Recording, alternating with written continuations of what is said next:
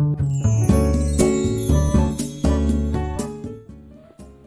はようございます。滝真由子です。企業のサポートする会社を経営しながらノートでメンバーシップを運営しメンバーの皆さんと一緒に学びや考えを共有したり意見を交わしたりしています。今日はハラスメント発言に一矢報えなかった自分にちょっと悔やむ話というお話です。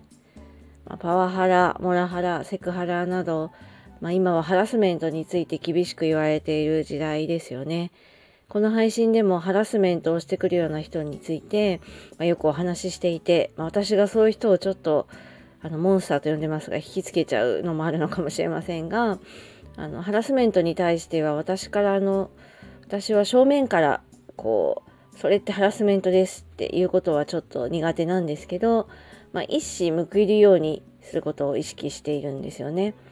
で一矢報いるっていうのはちょっとでも言い返すみたいなことなんですけどあの先日ハラスメント発言をされた機会があってあでも今日は何もできなかったなっていう思うことがあったので、まあ、後悔の念も含めてお話ししたいなと思います。会食の際にまあ年齢とか容姿の話になって、まあ、白髪が増えたとか無駄毛が生えなくなったとか、まあ、最初はそういうちょっと自虐的な話をしてたんですけどその時ちょうどなんか私も疲れていてあまり調子が良くなく、まあ、頑張ってその場に出てるような感じでした。である方が私に対して「あなたも髪染めてるけど実は白髪だらけなんじゃない?」とか女性ホルモンが減ってくる年齢だからヒゲが生えてくんじゃないのとかもう更年期になると男性に興味なくなるんじゃないのとかなんかねちょっとハラスメント発言を連発しだしたんですよね。でちょっとびっくりしてあすごいこと言われてると思って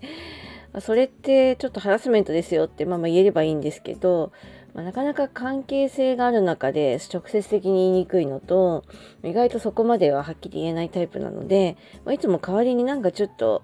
相手がこうグーのでも出ないグーのでも出ないようなことをちょっと言い返すことで私的な反撃をいつもするんですけどなんか疲れて頭が回らなくてですね。程よい表現が見つからずもう言おうとするとなんかもう直接的な攻撃みたいになりそうでもう考えれば 考えるほど頭が回んなくなってでも適当に言われた言葉をスルーするだけで終わってしまいました、まあ、そうなるとちょっと言われた言葉のこうトゲだけ自分に刺さったままになっちゃうんで結構モヤモヤが残るんですね。くそ、あんなこと言われたみたいな感じで。で、寝る前にちょっとこう、それを整理するためにね、気持ちを書き出したりして寝ましたけど、まあ、今日は調子が悪かったからこういう日もあるよね、と思って、あの、次回言われたらちゃんと一矢報いるようにしようかなと思って、まあちょっと次回の念も込めて今日こちらでお話しすることにしました。まあ、本当ならハラスメント発言なんて絶対されない方がいいし、ない方がいいんですけど、まあ、日本の社会ではまあそれを結構コミュニケーションみたいに思っている人がたくさんいて、まあ、多少なりともそういう人たちと付き合って生きていかなきゃいけないので、まあ、本当はねそういう人たちと関わらなくなる人生を送りたいんですけどまだまだちょっとそれができないんでまあそれをハラスメント発言を交わしたり多少の反撃をしたりっていうのをいつもちょっと小さく試みているわけですが、まあ、そうやってバランスをとってなんとか生きている感じです。ということで、まあ、いろいろ私、配信で言ってるので、すごい強そうに見えますけど、あの、ダメな日もあるので、この日は本当に、あの、反撃できなかった日でした。ということで、今日はハラスメント発言に一矢報えなかった自分をちょっと悔やむ話というお話でした。えー、この内容はノートの、えー、メンバーシップの方に詳しく書いています。